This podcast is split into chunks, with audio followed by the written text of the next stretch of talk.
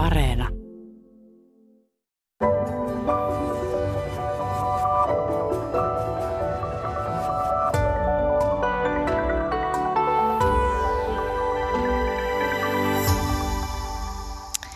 Oikein hyvää tiistai-aamupäivää, hyvät kuuntelijat. Tervetuloa Yle Radio yhteen kirjailija Laura Honkasalo. Kiitos. Ja tervetuloa myös psykologian tohtori Jyväskylän yliopiston gerontologian keskuksen tutkimusjohtaja Katja Kokko. Kiitos. Ja Katja osallistuu tähän keskusteluun sieltä Yle Jyväskylän studiosta käsin. Miten aamu Jyväskylässä on lähtenyt käyntiin? Kiitos oikein, oikein hyvin lämmin loppukesän päivä. Miten siellä? Aivan sama fiilis on täällä. Puhutaan siis keski-iästä. Kirjailija Laura Honkasalo, koska sinä tajusit, että oho, nyt mä taidan olla keski-ikäinen? No mä menin kynekologille poistattamaan hormonikierukkaa ja sitten se sanoi, että sinulla on keski-ikäisen munan johtimet, niin silloin mä olin silleen, hää, mitä? en mä ollut huomannut mitään erityisempiä merkkejä. Joo. Mitäs muita havaintoja sitten rupesit tekemään ajan kulumisesta? No sit vielä sanoi, että ehkäisyä ei enää tarvita, niin sekin tuntui tosi omituiselta. Niin, että onko mä nyt näin vanha? Niin.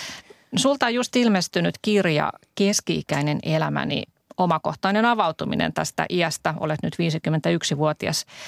Millaiset ylipäätään havainnot keski-ikäisyydestä, niin saivat sinut kirjoittamaan tämän kirjan? No se, että siitä puhutaan naisten kohdalla sellaisena, että silloin on, on löytänyt oman itsensä ja elämä on mallilla eikä välitä mistään, mitä muut ajattelee. Ja mä ajattelin, että jos kukaan ei välitä siitä, mitä muut ajattelee, niin kuka niitä kaikki ryppyrasvoja ostaa. Että mä halusin sitten tutkia, että onko tosiaan kaikki muut sinut itsensä kanssa. Mm. Äh, niin tämä kuva, mitä kirjoitatkin, että lehdissä annetaan, että se on sitä kukoistavaa aikaa, jolloin tosiaan ei välitä mitä muuta ajattelee ja istutaan vapautuneena champagnelasi terassilla ja nautitaan elämästä, niin se ei, se ei vastaa ihan sun olotilaa. No ei, ei mun mielestä se epävarmuus ja, ja semmoinen omaan itseen tutustuminen ja, ja sellainen niin kuin etsiminen. Oikeastaan mun mielestä ehkä jossain mielessä pahenee tai kiihtyy keski-iässä. Et silloinhan just rupeaa miettimään, että, että kuka mä oon ja eläks mä sellaista elämää, kun mä oikeasti haluan elää ja silleen, että en mä löytänyt mitään semmoista seesteisyyttä. Mm.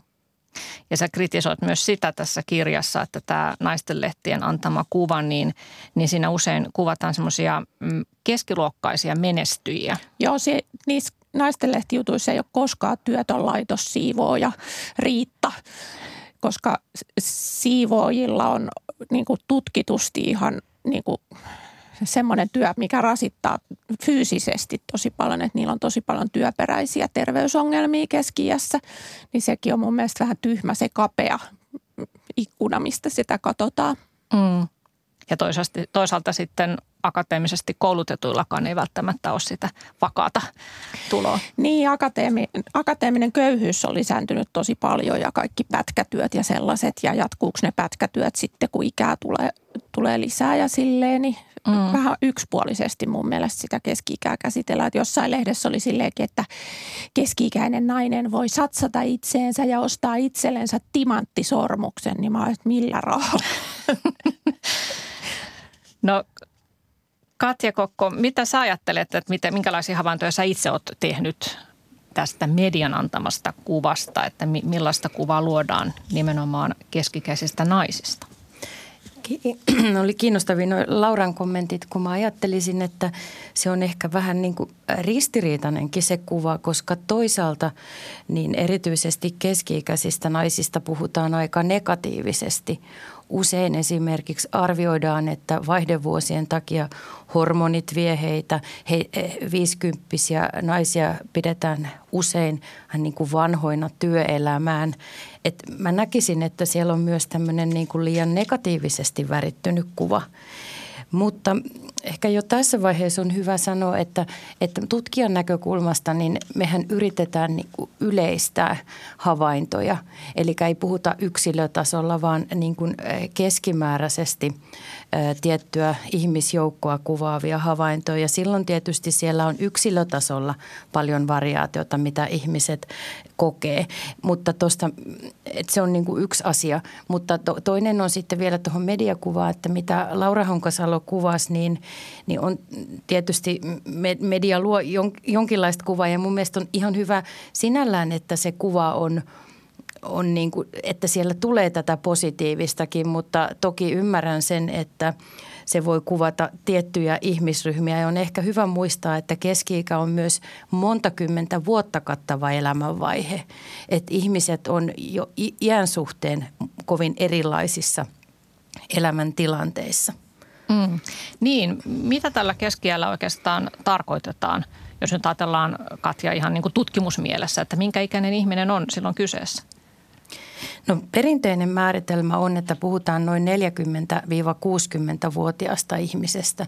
Siinä on tutkimuksissa vähän vaihtelua, että, että alkaako se 35-vuotiaan ja kronologinen ikä tänä päivänä yleensäkin on aika, aika huono indikaattori. Mutta jos nyt siitä puhutaan, niin Joskus ajatellaan, että keski alkaa 35-vuotiaan, jatkuu 65-vuotiaaksi asti, mutta tyypillisen, tyypillisen kronologiseen ikään määritelmä on, liittyvä määritelmä on 40-60 ikävuoteen. Mutta voi olla, että se on keskimääräisen elin iän kasvaessa, niin olisi syytä määritellä sen keskiään tai keskiaikuisuuden – jatkuvan itse asiassa pidempään kuin 60 ikävuoteen. Että tässä saattaa olla tarvetta päivittää kehityspsykologista ymmärrystä aiheesta. Mm. Niin jos ajatellaan, että keskikä alkaisi tai lasketaan alkavaksi joissakin yhteyksissä jo 35-vuotiaana, niin sittenhän meillä on keski-ikäinen pääministeri, eikä nuori niin kuin häntä mediassa jatkuvasti Kyllä. kuvaillaan. Mutta keskiän määritelmä on myös kiinnostavaa, että on amerikkalaistutkimuksia, joissa eri-ikäisiltä ihmisiltä on kysytty, että koska heidän mielestään keski-ikä alkaa, niin mitä nuorempi ihminen on, niin sitä aikaisemmin hän näkee keskiän alkavan. Sitten kun ihminen alkaa olla keskiässä tai lähestyä sitä vaihetta, niin se karkaakin se alkamisikä kauemmaksi. Mm. No Laura, kun sä sanoit, että sä hämmästyit siellä gynekologi vastaanotolla, että mitä, että minäkö, minäkö nyt keski-ikäinen, että se tuli sulle vähän yllätyksenä. Ja sitten kun aloit katsella ympärillesi, niin huomasit, että muun muassa nuoruutesi idolit, kuten Cindy Lauper, niin onkin hupsista keikkaa yhtäkkiä 60 että mitä tässä on tapahtunut. Niin miten sä sitten olit aiemmin ajatellut, että tästä keskiään alkamisajaksi, että koska se mahdollisesti on edessä tai ajattelitko, että ei se koske sinua ollenkaan? Kyllä mä kai olin ajatellut, että ei se mua koske, että niin kuin mä muistan, että esim. lukiossa äiti oli, tietenkin se oli keski tai itse asiassa se oli ihan hirveän vanha, kun se oli nelikymppinen. Ja jotenkin niin kuin sitä aina ajattelee, että ne on ne muut, jotka vanhenee, enkä minä. Mm. Niin sille ihan hyväkin, että tulee tuommoisia ihan fyysisiä muistutuksia ja mä ajattelen nyt niitä kaikkia tämän ohjelman nelikymppisiä kuulijoita, jotka on jo pökertynyt, kun ne sai tietää, että ne on keski-ikäisiä tuosta Katjan puheenvuorosta. Mutta minkä takia se on yhtään pelottava? Sehän no. on ihan kuin prime timea. Niin, sit, sitä mä en tiedä. Musta tuntuu, että yksi on semmoinen, että tuntuu, että silloin pitäisi olla jotenkin niin kuin aikuinen, että sitten – esim. vanhempainilla olisi mulla usein ollut semmoinen olo, että nämä muut on niitä oikeita vanhuksia. Mä oon, eh, vanhuksia. Nyt ollaan jo vanhusiassa. Ja mä oon semmoinen valeaikuinen, että jotenkin tuntuu, että en mä ole vielä niin semmoinen niin kuin aikuinen, että mä oon keski-ikäinen ja että mä olisin jotenkin viisas. Ja... Mm. Niin mitä sä liität siihen aikuisuuteen sitten, että ne muut vanhemmat vaikutti sun mielestä aikuisemmalta? No kun niillä oli puvut ja jakkupuvut. Okei. Okay. Joo, mutta se, että tota, tuntuu siltä, että aikuisuus, jos nyt siitä puhutaan, että keski-ikäisenä sitten ollaan oikeasti aikuisia, niin tota, että se siirtyy koko ajan vähän myöhemmäksi, että, että nykyiset kolmekymppiset ainakin mun silmissä vaikuttaa vielä tosi nuorilta, että he elää ehkä sellaista opiskeluvaihe-elämää, mitä itse on elänyt niin kuin 20 ja 30 välillä Ja sitten jos ajattelee, että joskus 70-luvulla niin vielä niin 50 annettiin syntymäpäivälahjaksi kävelykeppi, mutta nykyään heille niin. annetaan joku golfmailla tai joku seinäkiipeilykepi. No mä kauheasti kyllä toivoin mun perheeltä 50-vuotislahjaksi sellaista kunniaviiriä, joka on marmorialustassa. Ja mä ostin niille sen lipputangonkin, mihin ne olisi saanut askarrella viiri. Mutta tosi 50-vuotisjuhlat jäi pitämättä koronan takia. Mä aion pitää ne nyt 51-vuotiaana. Niin ehkä mulla on vielä toivoa saada se kunniaviiri. Sinne vitriinin päällä. Joo. Joo. No Katja Kokko, mitä, mitä sä sanoisit siitä, että jos se ikä ei enää välttämättä ole se ihan järkevä tapa määritellä sitä keski niin mikä sitten voisi olla – niin varmaan tarvitaan jonkinlaista semmoista jaottelua, joka tota, vaikka niin kuin sanoin, niin se kronologinen ikä on, on tota, vähän nykyään ehkä huono indikaattori, mutta jonkinlaista indikaattoria me tarvitaan kuitenkin osoittaa näitä eri elämänvaiheita. Ja tietysti jossain lapsuudessa se kronologinen ikähän ohjaa koulu, koulusiirtymiä ja sitten taas eläkeijässä se myös esimerkiksi ohjaa tota, työelämästä poistumisen ajankohtaa.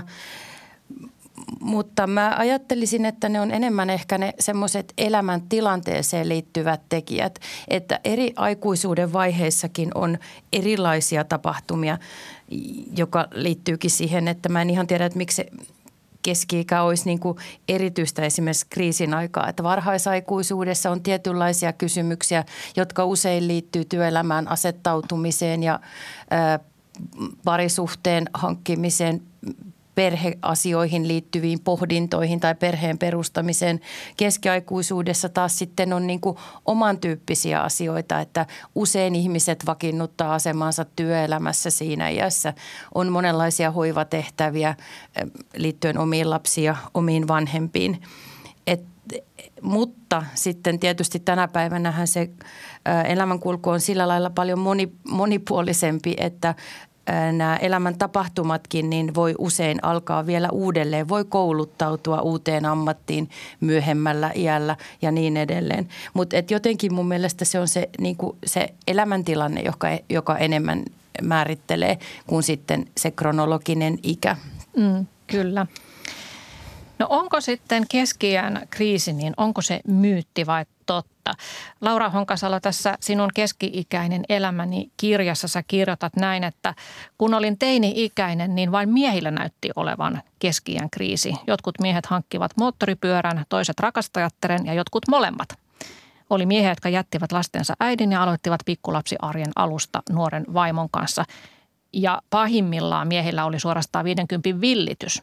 Mutta naisilla ei keskiään kriisejä näyttänyt olevan, että, että tota, ei, ei ollut sellaista tilannetta, vaimot olisivat rellestäneet yökerhoissa ja kosteilla lounailla ja jahdanneet miehiä. Että se oli niin kuin miesten, miesten juttu. Niin, niin tuota, mitä sä ajattelet nyt tästä keskiän kriisistä? Että onko tämä sinun nuorena tekemäsi havainto edelleen totta vai – No kyllä mun mielestä nykyään ihan hyvä, että naisillakin saa olla 50 villitys, kun ehkä mun nuoruudessa niiden piti sitten hakeutua yhdistystoimintaan, kun lapset oli kasvatettu. Et onhan se, tai yhdistystoiminta on tietenkin tosi hyvä juttu, mutta onhan se hyvä, että on enemmän valinnanvaraa, mutta just niin kuin Katjakin sanoi, niin kun mä luin tutkimuksia tuota kirjaa varten, niin se kuulosti mun mielestä ihan järkevältä se, että en, ennemmin on kyse siitä, että siihen elämänvaiheeseen sattuu kaikkea sellaista niin kuin monella just tulee pitkästä liitosta ero tai lapset kasvaa aikuisiksi ja muuttaa kotoa ja omat vanhemmat vanhenee ja sellaista, että ennemmin niin kuin ne elämän tapahtumat aiheuttaa sitä kriiseilyä kuin varsinaisesti se fyysinen ikä. Mm. Katja Kokko, sä johdat Lea Pulkkisen 60-luvulla aloittamaa pitkittäistutkimusta, jossa samoja vuonna 59 syntyneitä ihmisiä, heitä on noin 300 ihmisen ryhmä, niin heitä on haastateltu ensimmäisen kerran, kun he olivat kahdeksanvuotiaita. Nyt he ovat kuusikymppisiä. Niin mitä heidän kauttaan tiedetään tästä keskiään kriisistä, että onko se myytti vai totta? Toi on tosi kiinnostava kysymys ja psykologiassa aika, aika huonosti tunnettu, että aikoinaan 70-luvulla amerikkalainen tutkija Daniel Levinson teki tästä kriisin käsitteestä populaarin ja hän tutki silloin keskiluokkaisia amerikkalaisia miehiä, pientä joukkoa miehiä ja totesi sitten heillä näitä kriisimerkkejä olevan. Mutta todella tässä lapsesta aikuiseksi pitkittäistutkimuksessa, jossa nämä tutkittavat edustaa hyvin suomalaista vuonna 1959 syntyneiden ikäkohorttia, että voi että nämä tulokset ainakin sen ikäisiin suomalaisiin yleistyy. Me on kysytty tutkittavilta heidän ollessaan 42- ja 50-vuotiaita, että tunnistaako he elämässään tällaista keskiään kriisiä, jolloin he olisivat uudelleen arvioinut elämän tavoitteitaan ja sitä, mitä haluavat jäljellä olevan elämänsä aikana. Ja 42-vuotiaana reilut 50 prosenttia naisista ja 40 prosenttia miehistä tunnisti kokeneensa tällaista kriisiä. Ja 50-vuotiaana sekä miehistä että naisista noin 40 prosenttia koki tällaista kriisiä tai raportoi, että hän tunnistaa elämässään. Ja se on niin kuin ehkä vaikea vastata, että onko se myytti totta vai ei. Mutta toisin tällaisia näkökulmia esille, että kun me kysytään tutkittavilta samalla, samalla kun me kysytään keskiään kriisistä, että tunnistaako he aikaisemmilta ikävaiheiltaan tämmöisiä pohdinnan ja kriisin vaiheita, niin naisista 60 prosenttia tunnistaa ja miehistä vähän vajaa 50 prosenttia. Ja sitten vielä kun kysytään niiltä, jotka tunnistaa keskiän kriisiä, että tunnistaako aiemmilta vaihe, vaiheilta tämmöisiä vastaavia mietintöjä, niin naisista kolme neljäsosaa tunnistaa miehistäkin yli puolet. Niin tämä herättää sen kysymyksen, että onko tämä nyt sitten ollenkaan tähän ikään liittyvä kriisi vai onko siinä taustalla jotain muuta että 40 prosenttia sanoo tällaista tunnistavansa, heistä suuri osa tunnistaa aiemmilta elämänvaiheilta. Ja voisi kysyäkin silloin, että onko esimerkiksi niin kuin, ä, tietyn tyyppisillä ihmisillä, niin onko heillä useammin tämmöisiä elämänkriisejä vai onko jotkut ihmiset her- herkempiä niitä tunnistamaan ja niistä kertomaan kuin toiset. Eli se voi olla myös, että meidän välillä on eroja siinä, että mitä me koetaan kriisinä. Mm. Sitten toisaalta, että – jos tämä olisi ikään liittyvä, niin juuri niin kuin Laura sanoi, niin mulla on niin kuin samanlainen käsitys, että ei se ole sinällään se ikä, vaan että jos on esimerkiksi niin kuin epäedullisia elämän tapoja, kuten runsasta alkoholin käyttöä, niin jos se jatkuu pitkään, niin kyllähän sen seuraukset jossain elämänvaiheessa näkyy ja esimerkiksi tässä tota keskiässä. Ja keskiässä on niitä omanlaisiaan elämäntapahtumia niin kuin aika monella, jos on lapsia, niin lapset alkaa tota – muuttamaan kotoa pois ja puhutaan tämmöisestä tyhjän pesän syndroomasta.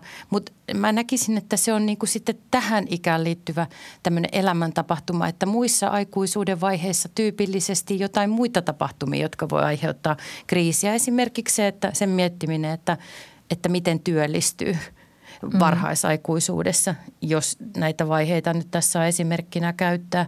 Sitten vielä yksi semmoinen näkökulma, että – toi kriisin käsite on ainakin niin kuin mun korvaan vähän negatiivisesti sävyttynyt, että meidän lapsesta aikuiseksi, aikuiseksi tutkimuksen osanottajat puhuu, että jos puhuttaisiin esimerkiksi elämän uudelleenarvioinnista tai pohdinnasta, niin sehän niin kuin näyttäytyisi ihan eri sävyisenä se asia kuin kriisi. Ja mun mielestä toi, mitä Laurakin kuvasi, että eihän tässä niin kuin ole vielä kypsynyt ja tunne itseään aikuiseksi, niin sehän niin kuin, senhän voi ajatella, että että jos ja kun me sellaista koetaan, niin se on niin kuin myönteistäkin pohdintaa ja oman elämän arviointia. Et, et se on niin kuin mun mielestä kuulostaa ihan erilaiselta, että puhutaanko kriisistä vai elämän, elämän pohdinnasta. Mm. Sinällään mun mielestä oli yllättävää tässä tutkimuksessa, että ää, myös aika iso osa miehistä tunnisti kuitenkin tämän keski kriisin. Eli tämä ei ole mikään naisten juttu sinänsä, että vaikka naisilla oli sitten ollut ennen, enemmän näitä aikaisempiakin kriisejä omasta, omasta mielestään, niin, niin tota, sitten kuitenkin ihan yhtä, yhtä lailla miehet tuossa 42-vuotiaana ainakin, oliko myös 52-vuotiaana, niin sanoivat. Niin, 50-vuotiaana oikeastaan se oli ihan sama, että noin 40 prosenttia, mutta itse asiassa tuossa 42-vuotiaana niin – naisista hiukan useampi kuin miehistä tunnisti. Ja mä mietin sitäkin, että naisten kohdallahan erityisesti usein se niin sanottu kriisi kytketään vaihdevuosiin ja 42-vuotiaanahan naiset on ollut vähän nuoria sitä kokemaan. Mm.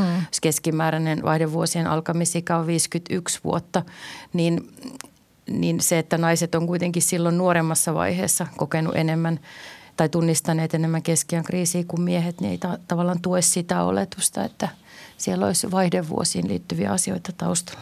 Niin. No miten Laura, sä koetko sä, että sä olisit kokenut jotain tällaista keskiään kriisiä itse?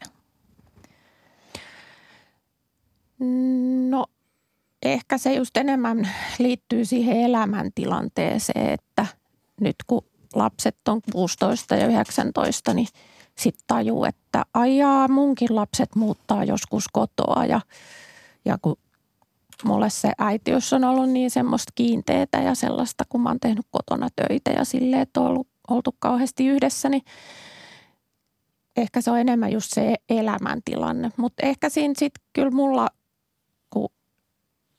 on niin pohjimmilta niin semmoinen piirteä luonne, niin kyllä sitä rupeaa ajattelemaan, että kohta sitä on jo siellä hautakirstussa. Ja mä esimerkiksi padikoin, että mä en ehdi enää lukea tarpeeksi kirjoja ja jos joku kirja on tylsä, mä heitän se heti nurkkaan ja aloitan seuraavan. Että pakko ehtii lukea vielä mahdollisimman paljon kirjoja, niin niin sitä tajua sitä ajan rajallisuuden niin, jotenkin se, eri että, tavalla. Että kun en mä siitä kuolemasta kuitenkaan mä en ajattele, että se ei koske mua – mm. niin ehkä se kuitenkin on vähän semmoinen sitten kriiseilyn elementti, se lähe, lähestyvä kuolema. Kirjailijan keskiään kriisi on sitä, että on niin paljon hyviä kirjoja, että eikä aikaa Niin ja tietenkään että... ehdi kirjoittaa kaikkia hyviä kirjoja. Niin, Et paras tunt, vielä kirjoittamatta. Niin, tuntuu, että on niin kauheasti, kauhean vähän aikaa jäljellä kirjoittamiselle. Mm. No ö, Tuota, mitäs Katja Kokko sitten nämä ihmiset, jotka sanoivat tunnistaneensa sen, että heillä on ollut tällainen keskiään kriisi, on nyt, onko nyt sitten kriisi oikea sana vai ei, niin he kuitenkin itse sen luonnehtivat kriisiksi, niin mitä he sanoivat syyksi? Joo, tota, kiitos. Tämä on mielenkiintoinen kysymys. Mä oon ohjannut aikoinaan tästä semmoisen Noora Rintaluoman tekemän gradutyön ja hän tosiaan luokitteli sitten näitä kriisin aiheita, kun olimme kysyneet niiltä jatkokysymyksiä, jotka kriisiä tunnisti, että minkälaiset asiat sitä selittää. Tällöin tutkittavat oli 42-vuotiaita, niin niin kuin yksittäinen suurin kategoria, jota tunnistettiin kriisin taustalla, oli koulutukseen ja uraan liittyvät kysymykset – ja esimerkiksi semmo, semmoiset asiat kuin toive saada esimerkiksi ö, uuden ammatin opiskelun kautta vaihtelua ja virkistystä elämään. Näitä, näitä luokkia sitten ihmisten tuottamia vastauksia, niin ö, niitä luokiteltiin sitten ö, tämmöisiin isompiin sisällöllisiin luokkiin ja silloin sieltä kaikkein isoin tämmöinen kategoria oli – elämän rajallisuuden pohdinta, mitä ehkä tuossa Laurakin juuri ku- kuvasi. Et, et siihen sitten kuului sellaisia asioita kuin ö, omat haaveet ja tavoitteet suhteessa elämän rajallisuuteen, fyysiset ikääntymisen merkit, kunnosta ja terveydestä huolehtiminen. Että sitten nämä koulutuksen, uran, parisuhteeseen – ja perheeseen liittyvät kysymykset, niin luokiteltiin vielä niin kuin sitten ä, omaan isoon kategoriaan se, joka liittyy elämän mielekkyyteen. Eli niin kuin yksittäisenä asiana koulutukseen ja työhön liittyvät valinnat, mutta sitten kun näitä asioita yhdistettiin, niin sitten se oli tämmöinen elämän rajallisuuden pohdinta. Mm. Puhumme siis keski-iästä ja tässä oli äsken äänessä elämänkaaripsykologiaan erikoistunut psykologian tohtori Katja Kokko Jyväskylän yliopistosta ja lisäksi tänään kirjailija Laura Honkasalo, jolta on ilmestynyt juuri keski-ikään liittyvä omakohtainen kirja. No mä itse ajattelen, että onhan tämä keski jos puhutaan nyt vaikka noin 50 ihmisistä, niin jonkinlainen osavuosi katsaus, elämän osavuosikatsaus, että voi miettiä tässä vaiheessa, että miten tämä oma polku on mennyt ja, ja ehkä liittyen tuohon ammatti, ammattivalintaankin, että, että tässä vaiheessa viimeistään on ehkä elämänkokemusta ja itseluottamusta sen verran, että näkee, että, että teinkö mä ää, aikoinaan aidosti oman valinnan vai seurasinko jotakin vanhempien tai muun ympäristön painetta ja odotusta siitä, että miten täällä pitäisi elää. Ja monihan vaihtaa siis ammattia, että ei ole tavatonta, että 50 lähtee vielä vaikka lääkäriksi opiskelemaan, kun aikaa kuitenkin vielä on sen verran, että niin. voi vaihtaa sitä ammattia. Mutta sä Laura, siinä mielessä onnekas, että, että sä teet sellaista työtä, eli kirjailijan työtä, josta haaveilit jo lapsena. Joo, tuli mieleen, että sitten mä luin jostain tekstistä, että yksi keskien kriisin tekijä voi olla, että tuntee saavuttaneensa työelämässä kaiken, niin en mä kyllä tunne ketään ihmistä, joka olisi 50 senä sille, että jepulis, nyt on kaikki saavutettu, että kyllä ihmisillä on vielä tässä kauheasti kunnianhimoa ja tavoitteita työelämässäkin, mutta tosiaan kirjailijan ammatissa se on ihanaa, että on intohimo-ammatti. Mm missä voi kehittyä niin kuin vielä satavuotiaanakin ja ei niin kuin eläkemaksujen kanssa suhteen voi jäädä eläkkeelle ikinä. Niin. Mutta silleen, että kun ajattelee, että sit monilla sitten tulee keskiäs mieleen se, että on nuoresta saakka uneksinut, että kirjoittaisi romaanin ja mä muistelen, että se prosentti suomalaisia, jotka uneksii kirjoittavansa romaanin, niin se on aika korkea niin sitten, että kun on itse saavuttanut sen unelman ja saa tehdä sitä ihan työkseen, niin onhan se ihan mielettömän hienoa, että kyllä kirjoittaminen ja tuommoinen taideammatti, niin kyllä se inspiroi mua ihan joka päivä tosi mm-hmm. paljon. No onko mitään, mitä sä kadut tällä valitsemallasi polulla ammatillisesti? No ehkä sitä, että olisi voinut nuorena hankkia jonkun käytännön ammatin siihen kirjoittamisen rinnalle, että kun silloin sukulaisetkin kauheasti kannusti yliopistoon. Ja silloin niin kuin, musta tuntuu, että mun vanhempien ja isovanhempien sukupolvi oikeasti usko siihen, että kun on se akateeminen koulutus, niin sitten on varma työtilanne lopun elämää ja hyvät tulot. Ja eihän se sitten loppujen lopuksi olekaan yhtään silleen nykymaailmassa. Mm. Niin olisi kannattanut, nyt jos mä saisin valita, että, että mä oon just muistellut, että – kun mua olisi kiinnostanut kauheasti opiskella viittomakielen tulkiksi nuorena, mutta silloin mä ajattelin, että en mä voi semmoista tehdä, kun en mä tunne ketään kuulovammaisia. Mutta nyt ajattelen, että nuorena olisi vielä oppinut, että oppiminen kuitenkin on helpompaa silloin parikymppisenä, että miksen mä vaan tehnyt sitä, että nyt olisi hyvä semmoinen taito tässä mm. kirjoittamisen rinnalla. Niin. No, jatketaan vielä tästä tutkimuksesta, mitä johdat Katja Kokko, kun siinä on myös se kiinnostava kysymys tehty näille keski-ikäisille suomalaisille, kun on kyselty heidän hyvinvoinnistaan, että kokevatko elämänsä merkitykselliseksi ja onnelliseksi, niin minkälaisia tuloksia siitä kysymyksestä on saatu? Joo, Kiitos Sari. Mä jäin vielä miettimään, että, että saisinko mä vähän kommentoida tuota Lauran... Joo, ilman muuta. Tuota edellistä komment, puheenvuoro, kun se oli tosi kiinnostavaa, kun kysyit, että tekisikö Laura jotain toisin, niin hän mainitsi tämän ammattiin tai kä- kä- käyt- käytännön työhön liittyvän ammattiin, mm. viittomakielen tulkin työn. Niin tämä oli tosi mielenkiintoista, kun me myös ollaan näitä lapsesta aikuiseksi tutkimuksen osanottajilta kysytty, kun he oli 50-vuotiaita, että katuuko he jotain elämässään. Ja mun mielestä oli yllättävää, että että jos oli kaduttu, niin suurin tämmöinen luokka, mihin ne katumukset liittyy, oli opiskeluun ja koulutukseen liittyvät valinnat. Et, mä en tiedä, tuliko äskeisessä puheenvuorosta, kuinka voimakas se katumus oli ja sopiiko se tähän ajatteluun, mutta, mutta se on kuitenkin ihan vastaava havainto kuin näillä tutkittavilla. Että, hmm. Mutta tota, kysyit siitä onnellisuudesta, niin tota, se on varsin hyvällä tasolla – tässä pitkittäistutkimuksessa tutkittavilla 42, 50 ja 60-vuotiaana. Et esimerkiksi 60-vuotiaana, että me pyydetään ihmisiä arvioimaan omaan onnellisuutta, omaa onnellisuuttaan semmoisella yksinkertaisella asteikolla miinus kolmesta plus kolme, miinus kolme kuvaa, että on erittäin onneton tai tyytymätön ja plus kolme sitä, että ihminen on varsin tyytyväinen ja onnellinen, niin keskiarvo on, on kaksi. Että, että kyllähän se niin kuin, ää, tosi, tosi korkealla on keskimäärin se onnellisuus ja ihmiset arvioi itse, että he on 60-vuotiaana onnellisempia kuin mitä he on ollut edellisen kymmenen vuoden aikana. He arvioi itsensä myöhemmin, että he olivat vähemmän onnellisia kuin mitä he on sillä hetkellä kymmenen vuotta sitten sanoneet. Ja he myös arvioivat eteenpäin, että he säilyvät varsin onnellisena seuraavan kymmenen vuoden aikana. Mutta mutta mä ehkä tähän voisin kommentoida, ja tämä ehkä saattaa liittyä jollain tavalla siihen naisten lehtien antamaa kuvaa, että et eihän onnellisuus kuitenkaan ole koko kuva siitä mielen hyvinvoinnista. Että on jopa kritisoitu sitä ajattelua, että, et, että mielen hyvinvoinnin tavoitteena olisi onnellisuuden tai tämmöisen hedonistisen hyvinvoinnin maksimointi, koska eihän se oikeastaan elämänkulussa mahdollista, että ihminen olisi koko aika onnellinen, että – sitä mielen hyvinvointia on määritelty myös tällaisten elämän tarkoituksellisuuteen ja henkiseen kasvuun ja itseksi tulemisen kokemuksiin perustuen. Mutta myös ne näyttäytyy varsin korkeana keskimäärin keskiässä ja jos jotain tapahtuu keskiään kuluessa, niin ennemmin, että tämmöinen mielen hyvinvointi lisääntyy kuin että se vähenisi.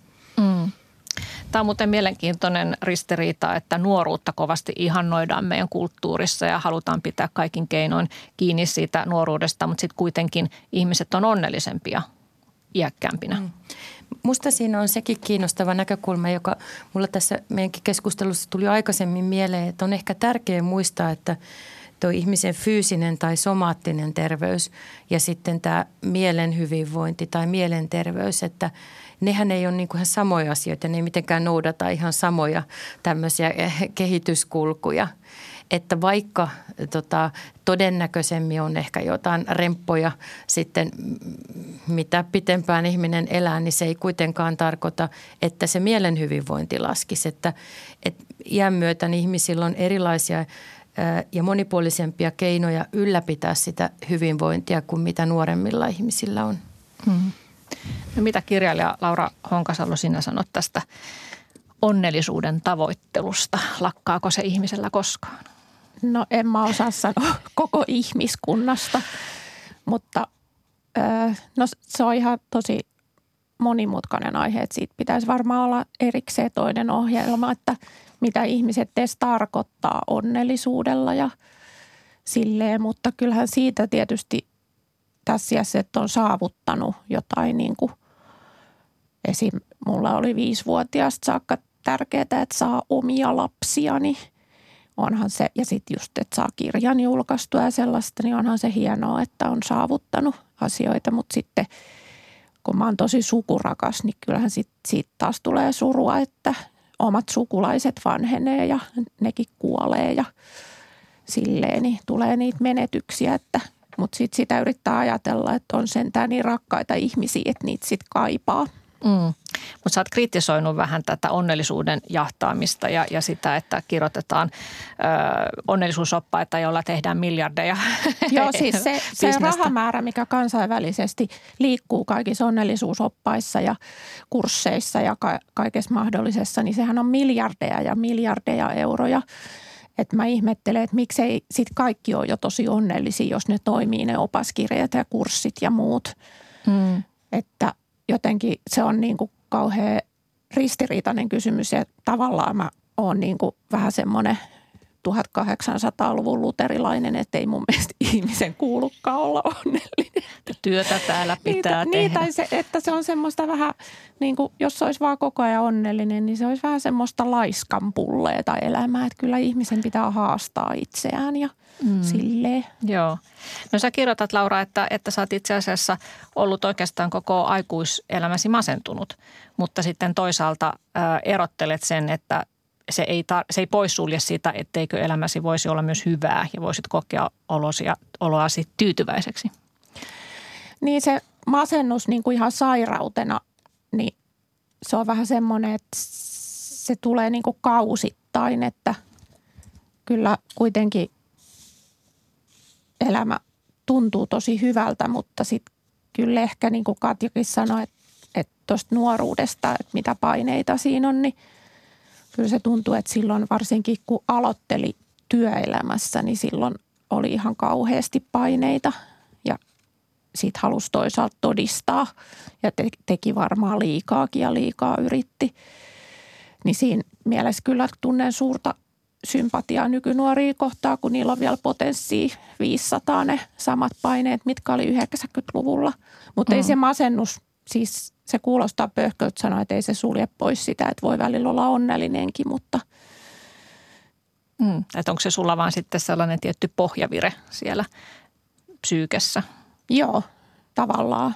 Ja just semmoinen, että se tulee aloittaa. Mutta sitten sitä mä oon miettinyt paljon, että nykyään kun sanotaan, että moni esim. nuoret just ei saa psykoterapiaa ja ei pääse hoitoon ja silleen, että sitten kun on nähnyt sellaisia vanhoja ihmisiä, joilla on vanhuuden masennus, niin tuntuu, että monilla ne on niitä voi olla niitä lapsuuden ja nuoruuden asioita, mitä ei ole saanut käsitellä, että, että sitä masen, nuoruuden masennusta ei ole hoidettu tai voi olla lapsuudessa hyväksikäyttöä tai jotain, niin se on mun mielestä aika kauheata, että, että sit jos vanhana niin kuin romahtaa niskaa kaikki semmoinen, mitä ei ole päässyt käsittelemään kenenkään kanssa tai ei ole saanut hoitoa masennukseen, niin se on mun mielestä aika kauheata. Mm, aivan. Ö, No sä kirjoitat tuossa kirjassa, että, että tota, sulla on myös tämmöistä uutta käsiteltävää tavallaan mielessäsi nyt tällä hetkellä juuri se, mihin aikaisemmin viittasitkin, että lapset alkavat kovaa vauhtia aikuistua ja, ja kohta ehkä muuttavat pois kotoakin, että, että se, että kun olet niin vahvasti identifioitunut äidiksi, että mitä sä sitten oot, totta kai äitiys jatkuu, mutta niin. se muuttaa vähän muotoaan, että mit, mitä se elämä sitten on, kun se koti onkin tyhjä. Ja toisaalta myös sen tajuaminen, että se hedelmällinen ikä on nyt peruuttamattomasti Joo. ohi. Joo, siitä tuli hassu semmoinen niin kuin järkytys siitä, että kun se sanoi se lääkäri, että et tarvitse enää ehkäisyä, niin semmoinen, että ei se nyt olisi – kauhean todennäköistä ollutkaan, että mä olisin vi- tai 49-vuotiaana tullut raskaaksi, kun en ollut parisuhteessakaan. Mutta silti tuli semmoinen kauhean menetyksen tunne, että mä en saakaan enää sitä iltatätä. Mä en saa enää ikinä omaa pientä vauvaa. Mm. Ja sitten sekin, että lapset muuttaa kotoa, kun sitten jotkut on siitä silleen, että jees, vapaus alkaa, teen sitä ja teen tätä. Niin jotenkin musta tuntuu vaan se haikeelta, että en mä osaa ainakaan vielä ajatella, että sitten – mä mennä porhallan sinne sun tänne, kun lapset ei enää asu kotona. Mm. No Katja Kokko, kuulostaako tämä tutulta tällainen luopumisen aika, että se kuuluu tähän keski-ikään? No ky- kyllähän se kuuluu, että, että jos, jos lapsia on, niin aika todennäköisesti ne tässä 40-60 vuoden iässä niin alkaa olla siinä iässä, että he muuttaa kotoa pois ja kyllä sitä tietysti pidetään yhtenä tämmöisenä tyypillisenä keskiän elämän tapahtumana, mutta on tosiaan huomioitava se, että, että monilla ja erityisesti miehillä voi olla ihan pieniä lapsiakin sitten siinä ikävaiheessa, niin kuin ne on monimuotoisempia ne elämänkulut, mutta joo, mulla on, mä olen samanikäinen kuin Laura Honkasalo, mutta vähän pienemmät lapset, mutta kyllä vastaavat ajatukset käy jo mielessä. Että. Mm. Se on oma käsiteltävä asiansa sitten. Kyllä. Joo, no tota, lapsuutta ja vanhuutta tutkitaan paljon sekä psykologisessa että voidaan sanoa lääketieteellisessäkin mielessä, mutta kiinnostaako tämä keski-ikä tutkijoita? Tämä on yllättävän vähän kiinnostanut ja se on aika hämmentävääkin.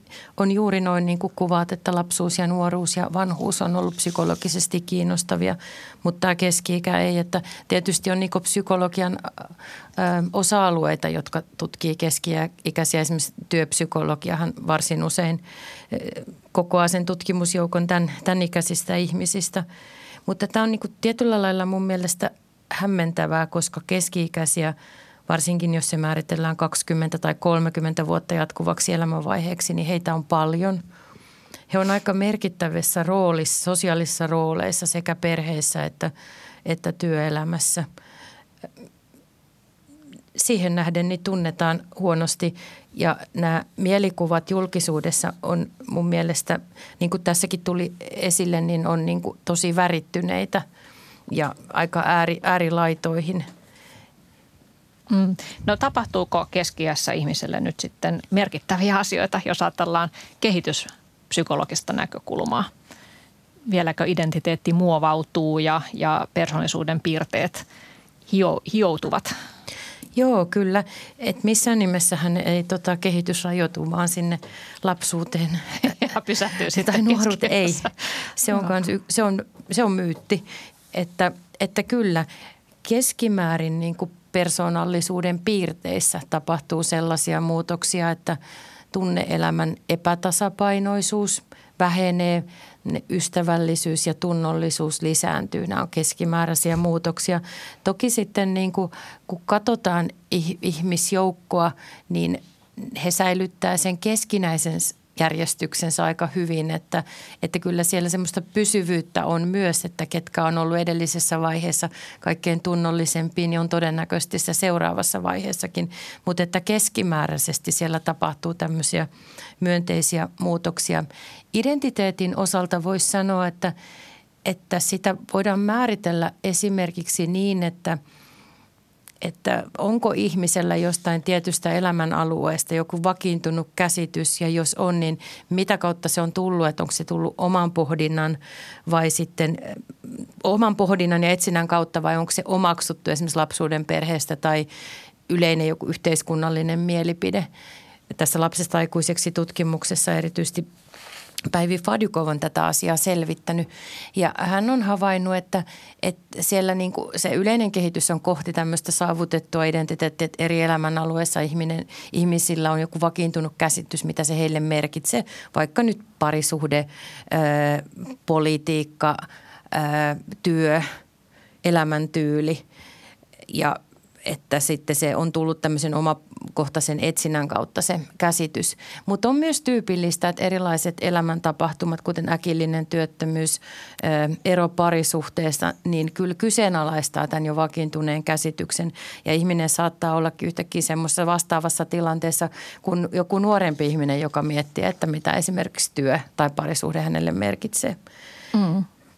No toi oli kiinnostavaa tämä persoonallisuuden muokkautuminen, että keskiässä tapahtuu tyypillisesti tällaista, että se epätasapainoisuus vähenee ja tulee tunnollisemmaksi ja vähän ystävällisemmäksi, niin tunnistat sä Laura itsessäsi tällaista ikään kuin... Joo, totta kai mä oon tosi seesteinen ja tosi ystävällinen ja viisas ja kaikkea. Oot vaan viisastunut vanhetessasi. Niin, to, toisaalta tunnistan, mutta sitten toisaalta just saattaa tulla niitä – kyllä mun mielestä niitä kuitenkin niitä heilahteluja on just silleen varsinkin voi, voisin kuvitella, että jos on joku urakriisi tai joku, niin siinä saattaisi olla paljonkin. Mutta tietty, niin kuin Katja sanoi aiemmin, niin kaikki on yksilöllistä, mutta osittain tunnistan ja osittain ei. Mm. En. Mä rupesin kyllä miettimään, että joukkoliikennevälineissä ne on nimenomaan keski-ikäiset, jotka töni ja ärisee, että ei ne siellä ole kauhean, tai me, mä sanon koko ajan ne, niin keski-ikäiset eivät siellä kauhean ystävällisiä kyllä ole. Niin, kehitystä täytyisi ehkä vielä tapahtua. No koetko sä Laura Honkasalo, että se sanotaan että nuori, vaikkapa 15-vuotias sinussa, että se on sussa edelleen olemassa – no, se sisin? Kyllä mä koen, mutta sitten sellainen, mitä mä sanoin tuossa kirjaskin, mitä mä kaipaan nuoruudesta eniten, oli semmoinen kaiken kattava pöljyys, ettei niinku oikein – tajunnut mistään mitään esimerkiksi niin kuin taloudellisista realiteeteista ja sille, että mä varmaan vielä 15-vuotiaana, ehkä mä olin vähän ö, lapsellinen, niin ajattelin, että mulla voi olla isona semmoinen viitreskin kaltainen ihana linna, missä mä asun ja silleen, niin semmoista kyllä kaipaa, että ei tajunnut kaikki elämän realiteetteja esim. just rahan suhteen ja silleen. Niin, että elämä oli hauskempaa, kun se realismi ei iskenyt alas joo. niitä haaveita. Että sai rauhassa olla hölmö. Mm, joo. No äh, sä kirjoitat tota, Laura siitä tuossa sun kirjassa, että tämä koko ikäkausi tuntuu tosi hämmentävältä ja, ja sehän on hämmentävää, että jos törmää vaikka johonkin alakouluaikaiseen tuttavaansa ja niin kuin hätkähtää, että oho, mitä se tolle on tapahtunut, se näyttää niin, niin vanhalta tai sanotaan keski-ikäiseltä ja sitten tajuaa, että ehkä se sama on tapahtunut myös itselle, kun katsoo peiliin. Niin tota, ö, mitä sä ajattelet, että minkä ikäiseksi sä tunnet itsesi tällä hetkellä? Muuttuuko se sulla se ikä? No tota mä oon yhtä romaania varten luin paljon tuosta aiheesta, niin jossain englanninkielisissä tutkimuksissa sanottiin, että ihmiset tuntee itsensä sen ikäiseksi, mikä oli se ikä, milloin ne tavallaan niin kuin tuli omaksi itsekseen. Että jollain se voi olla naimisiin menoja, jollain voi olla, kun aloitti työelämän ja silleen, mutta mä luulen kyllä, että mulla se vaihtelee, että kyllä mä enimmäkseen tunnen itteni 51-vuotiaaksi, mutta sitten esimerkiksi jos mä en saa ruokaa, niin kyllä mulla tulee semmoinen kolmevuotiaan nälkäkiukku. Joo. Öö, no tuota, tuossa sanoit, että kaipaat sitä nuoruuden öö, semmoista villiä haaveilua vielä, mutta sitten toisaalta kirjoitat siitä tuossa kirjassasi, että huomaat muuttuneesi entistä konservatiivisemmaksi. Että olit nuorena hyvinkin radikaali suorastaan, ihailit anarkisteja ja muuta ja nyt, nyt sitten paheksut, paheksut nykymenoa. No en mä niin paljon paheksu. Se on vain enemmän, että mä en niin kuin ymmärrä, että, että miksi pitää niin kauheasti pitää älämölöä kaikesta mahdollisesta. Että mm. sille ehkä on muuttunut konservatiivisemmaksi, mutta ehkä siinä on sit vähän sitäkin, että on oppinut katsoa asioita monelta eri kantilta, ettei, ettei se oma mielipide ole ainoa oikea. Että kyllä silloin just 15-vuotiaana olisi, jos olisi saanut olla maailman kuningatar, niin olisi kyllä laittanut asiat kuntoon yhdessä hujauksessa, mutta nyt te ymmärtää, niin kuin siitähän on sanottukin, että ihminen ei ole koskaan niin viisas kuin nuorena, että nyt ymmärtää, että miten vähän tietää ja että jollain muullakin voi olla ihan pätevä mielipide ja omaa mielipidettä voi muuttaakin ja mm. sille, että toisaalta niin kuin huomaa välillä semmoisia kauheat konservatiivisia ajatuksia, niin kuin, että miksi niissä peppuhousuissa pitää juosta pitkin poikin. Mutta sitten toisaalta se on ehkä semmoista, että avarakatseisuus on lisääntynyt kumminkin. Niin, ainakin se mustavalkoisuus on hävinnyt, niin. mitä nuorena ehkä tyypillisesti on. No sä kirjoitat myös, että äh, susta tuli äkäinen feministi jo murrosikäisenä, kun äh, äiti ja mummi opettivat sinulle, että naiset pystyvät kaikkeen, mihin miehetkin ja he painottivat, että on tärkeää, että naisella on ammatti ja mahdollisuus elättää itsensä, mutta sitten kuitenkin sä näit jo silloin yläasteikäisenä, että tasa-arvo ei toteutunut, että kaikkialla, missä vierailit perhetuttujen luona, niin se oli aina, aina tuota, nainen, joka laittoi ruuan ja, ja kattoi pöydän ja tiskasi ja, ja miehet sitten vaan keskittyivät. Tai kyllä jotkut miehet laittoi ruoan, mutta ei kuitenkaan sitten siivonnut aterian jälkeen. Niin, että keskittyivät enemmänkin sitten seurusteluun. Niin miten sun feminismisi on muuttunut nyt keski-ikäisenä vai, vai onko se muuttunut? No ehkä se on muuttunut sellaiseksi hämmentyneeksi, että, että kyllä mä yritän niin kuin oppia nuoremmilta neljännen aallon feministeiltä, mutta välillä se tuntuu aika vaikealta ja sitten toisaalta se, sekin suututtaa, että miksi sitten 60- ja 70-luvun feministien niiden mielipiteet sivuutetaan ihan täysin. Että kyllä mun mielestä feminismissä on aika paljon ikäsyrjintää nykyään. Siis ei välttämättä minuun kohdistuvaa, mutta just niin kuin mua vähän vanhempiin feministeihin kohdistuvaa. Mm. Et tuntuu surulliselta, että ihmiset, jotka periaatteessa on samalla puolella, niin riitelee keskenänsä, niin se tuntuu vähän tyhmältä. Mm, mm. No Katja Koko, tässä teidän tai Lea Pulkkisen aloittamassa tutkimuksessa, jota nykyään johdat, niin siinä kysyttiin myös näistä arvoista, eikö vaan? Kyllä. Niin tuota, tässä kun oli tästä konservatiivisesta ajattelusta puhetta, niin, niin onko siitä jotakin todistetta tästä, tutkimu- tästä tutkimuksen osalta, että se lisääntyisi? Joo, toi on kiinnostava kysymys. Mä en valitettavasti vielä osaa vastata, että, että me ollaan tutkittavilta arvoja kyselty, kun he oli 50-vuotiaita ja nyt uudelleen 60-vuotiaana, mutta me ei olla vielä keritty sitä muutosta analysoida.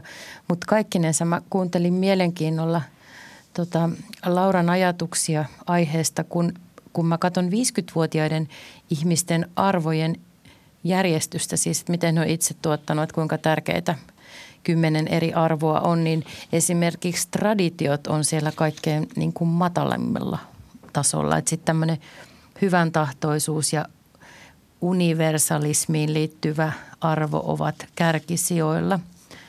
Myös turvallisuutta arvostetaan paljon ja se tietysti on nyt kiinnostavaa, että onko se vielä, tai no itse asiassa me ollaan tutkittu näitä 60-vuotiaita ennen tota Ukrainan sotaa, että en, en osaa, meinasin sanoa, että onko se vaikuttanut tähän arvioon, mutta – emme sitä pystytä tarkastelemaan. Mutta että tämä ei niin kuin 50-vuotiaana näyttäydy tuommoinen perinteiden kunnioittaminen kovin tärkeänä arvona, mutta se on kiinnostavaa katsoa, että mitä on tapahtunut 60-vuotiaaksi mentäessä.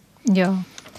No Laura Honkasalo, sä kirjoitat kirjassasi myös siitä, että miten se naisena oleminen muuttuu, kun tulee keski-ikäiseksi. Niin, niin yksi seikka on sellainen, jonka varmasti aika moni muukin viisikymppinen tunnistaa, että on muuttunut näkymättömäksi miesten silmissä. Ja joillekin se on, voi olla helpotus, vihdoinkin saa olla rauhassa, mutta se voi olla myös sellainen, että aha, eikö mä kiinnostakaan enää ketään? Ää, ei se mun mielestä ole vaan silleen, että miesten silmissä, että just kun mä sanoin niistä vanhemmista feministeistä, niin mun mielestä se on myös naisten silmissä, että esimerkiksi kokouksessa saatetaan sivuuttaa kokonaan tai ei kuunnella tai silleen, että mun mielestä se on aika univers tai semmoinen, niin kuin, ettei se niin kauheasti riipu – sukupuolesta. Sitten kun ihmiset just sanoo, että no eikö se ole helpottavaa, ettei enää vihellellä perää. No ensinnäkään kaikkien perää ei ole koskaan vihellelty, mutta siihen mun mielestä kuuluu just paljon muutakin. Just se, että jossain työtilaisuudessa katsotaan läpi ja ei kuunnella ja ei saa puheenvuoroa ja ei oteta huomioon ja silleen. Mm. Niin, se on sitten myös sellainen uudenlainen ö, paikka, että pitää ottaa se paikkansa niin. ja avata suunsa, tulla näkyväksi. No Laura, tota, tosiaan on puhuttu tässä, että tämä keskikä voi olla tämmöinen elämän osavuosikatsaus ja mahdollisuus muuttaa suuntaa ja näin. Niin mihin tuloksen sä oot tullut nyt, jos ajattelet omaa tulevaisuuttasi, että pientä pohdiskelua sullakin tässä nyt on ollut, että mitä, miten tästä eteenpäin ja miten kaikki muotoutuu. Minkälaisia ajatuksia siitä? No mä oon niin kuin ajatellut suuntaan ja toiseenkin, mutta en mä vielä tullut mihinkään lopputulokseen, että, mutta mä oon alkanut tosi paljon ymmärtää sellaisia mummeleita, jotka asuu jossain mummon mökissä maaseudut keskellä metsää, että semmoinen oma rauha olisi tosi kiva. Ja sitten on myös vähän tullut semmoinen mummolta peritty marjoosi, että mustikkametsään pitää päästä ja sellaista, mutta tietysti kirjoittamisen suhteen niin mä haluaisin vielä kirjoittaa sen päräyttävän mestariteoksen, josta kaikki on haltioissaan ja joka voittaa kaikki palkinnot ja silleen. Mutta ihan niin kuin arjen tasolla niin mä en ole vielä osannut tehdä päätöksiä.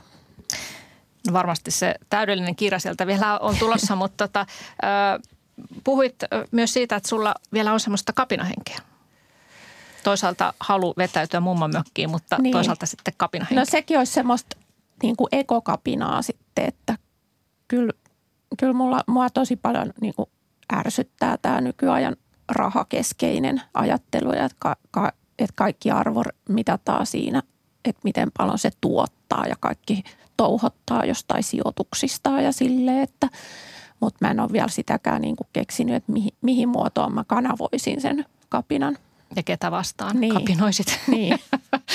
yleistä kapinaa.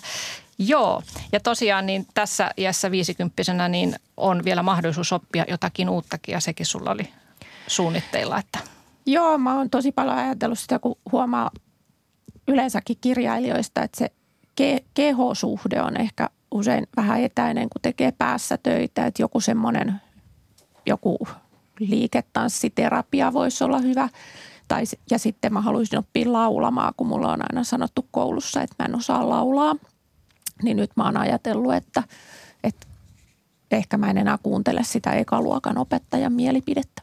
Se on hyvä. Terveisiä hänelle. Kiitoksia Laura Honkasalo ja kiitoksia kiitos. Katja Kokko sinne Jyväskylään ja kiitos kaikille kuuntelijoille. Kiitos. Tapaamme ensi tiistaina. Moikka. thank you